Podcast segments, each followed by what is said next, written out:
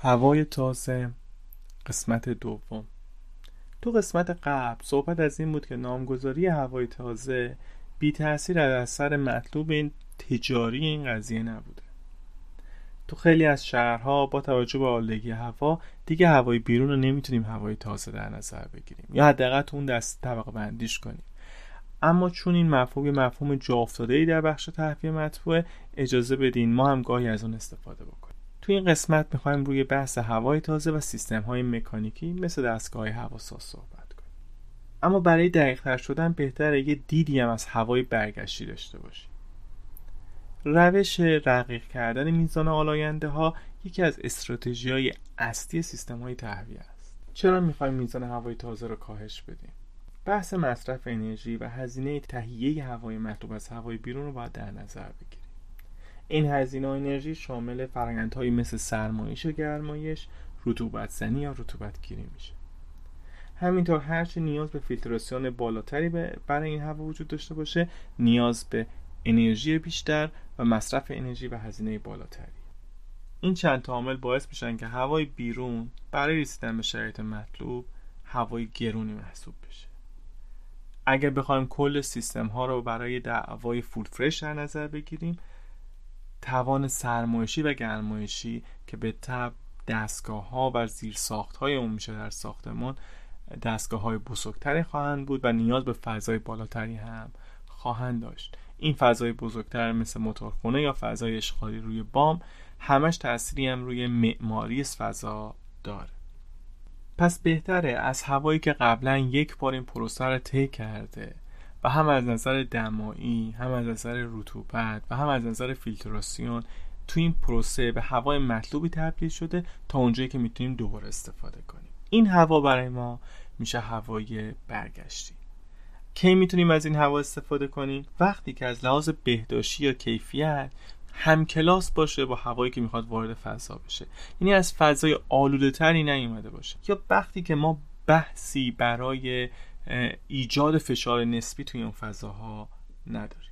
حالا با توجه به نوع کاربری و پروفایل مصرف می‌تونیم این میزان اختلاط هوای تازه و هوای برگشتی رو تغییر بدیم. مثلا اگر یه اتاق جلسه دارین یا فضای باز اداری دارین یا یه فضای مسکونی دارین همه اینا می‌تونه تغییر بکنه. توی بخش پسا کرونا یه صحبتی کردیم که وقتی کیفیت هوای برگشتی کاهش پیدا می‌کنه. یا ریسک انتقال های بیماریزا از طریق این هوا بالا میره دیگه بحث اقتصادی قضیه شاید در قسمت دوم قرار بگیره و مهمترین عامل این باشه که ما عامل بیماریزا رو انتقال نه گفتیم این هوا هوای گرونی محسوب میشه. برای تغییر کیفیت هوا از نقطه A به B بعد چند تا نکته ریز بهش دقت کنیم. اول نقطه B یا هدف نهایی ماست. این شرایط که به عنوان شرایط مطلوب یا طرح داخل تو بحث طرف محتوم محسوب میشه با توجه به فرهنگ نوع پوشش شرایط اقلیمی نیاز به بومی سازی داره. چرا؟ چون این عدد و رقم ها بسیار نسبیه و برمیگرده به اینکه چند درصد از افراد احساس مطلوبی از بودن تو اون فضا می‌کنن. و اگر بومی سازی نشه نمیشه با یه چوب کل قضیه رو رون و گفتش که خب اگر دما 22 درجه است شرایط خوبه. نه این دما رطوبت ها می‌تونه با توجه به همه اون عواملی که گفتیم تغییر کنه و نیاز به یک بررسی میدانی بهتری داره. اما همه اینو برای این گفتیم چون اگر یه درجه شما این دمای طرح داخل رو تغییر بدین گاهی بین 6 تا 10 درصد مصرف انرژی تغییر دومین نکته اینه که نقطه A کجاست؟ این هوا با چه کیفیتی داره وارد ساختمان میشه؟ اگر ما نقطه مطلوبی برای ورود هوا به ساختمان در نظر نگیریم میزان کیفیت و یا نیاز به فیلتراسیون هوا می‌تونه چندین برابر کاهش یا افزایش پیدا کنه که خودش هم بس روی انرژی داره هم روی بحث روی کیفیت هوایی که میاد. مثلا فاصله این ورودی هوا با تخلیه هواهای دیگه یا تخلیه از فضاهای دیگه یا جایی که احتمال انتقال عوامل بیماریزا وجود داره خودش یک عامل کلیدی محسوب بشه که این کیفیت هوا چقدر است. بعد می‌رسیم به این پروسه ای که ما رو از نقطه آ به نقطه B رسونده. آیا سیستم های کانال کشی که ما داریم یه انتخاب شده که ما بهترین افت فشار رو داشته باشیم؟ چون اگر افت فشاری که تو این مسیر برای جابجایی هوا مورد نیاز زیاد باشه طبعا انرژی مصرفی فن خیلی بالاتر میشه هزینه کانال کشی ها احتمالا بالاتر میشه و همه اینا بحث روی بحث انرژی و هزینه داره. یه عامل دیگه موقعیت دریچه های هواه. آیا این موقعیت موقعیت درست و مطلوبی اتخاذ شده یا نه؟ نه موقعیتی که دریچه ها نسبت به همدیگه دارن. قرارگیری ها موقعیت دریچه ها بعضی اوقات می‌تونه تا 20 درصد راندمان سیستم های تهویه مطبوع در بخش جابجایی هوا و مجروهای هوا رو تغییر بده. عامل بعدی نوع پروفایل کاربری سیستم. ما سیستم ها رو اصولا برای بدترین شرایط یا شرایط خاصی که ممکنه تو 50 سال گذشته اتفاق افتاده باشه طراحی می‌کنیم و برای حد اکثر قابلیت اون سیستم از نظر مصرفی یعنی با حد اکثر نفرات بدترین شرایط گرمایی و سرمایی بیرون این سیستم ها طراحی میشن و به این شرایط ما شرایط پیک میگیم.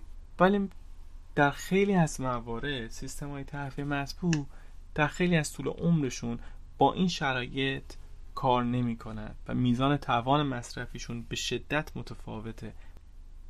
مثلا یه فضای آموزشی رو در نظر بگیرید تعداد دانش آموزا یا دانشجوهایی که شرکت می‌کنن و زمانهایی که میان بسیار متفاوته. در ساعتهای مختلف از شبانه روز ممکنه فقط شما نیاز داشته باشین که یک کنترل دما و یا کنترل رطوبت داشته باشید و با توجه به تعداد دانش آموزا یا دانشجوهایی که شرکت می‌کنن نیاز به هوای بیرون تغییر می‌کنه.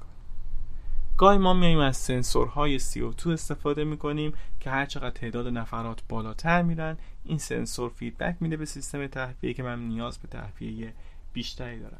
خیلی بحث است که واقعا گاه سنسور CO2 یا گاز CO2 می‌تونه نمایانگر خوبی باشه برای میزان آلاینده ها به ویژه برای آلاینده هایی که تازه پیدا شده یا نه. در این قضیه بیشتر روی این قضیه بیشتر بحث می‌کنیم.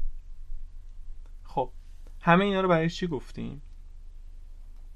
همه اینا برای این بود که همونقدر که انتخاب یک سیستم برای بحث انرژی اهمیت داره انتخاب محل ورودی و خروجی هوا شبکه های کانال کشی و حتی محل قرارگیری دریچه ها هم پر اهمیته تو بخش بعدی در خصوص هوای تازه از نقطه نظر تهویه طبیعی بحث خواهیم کرد.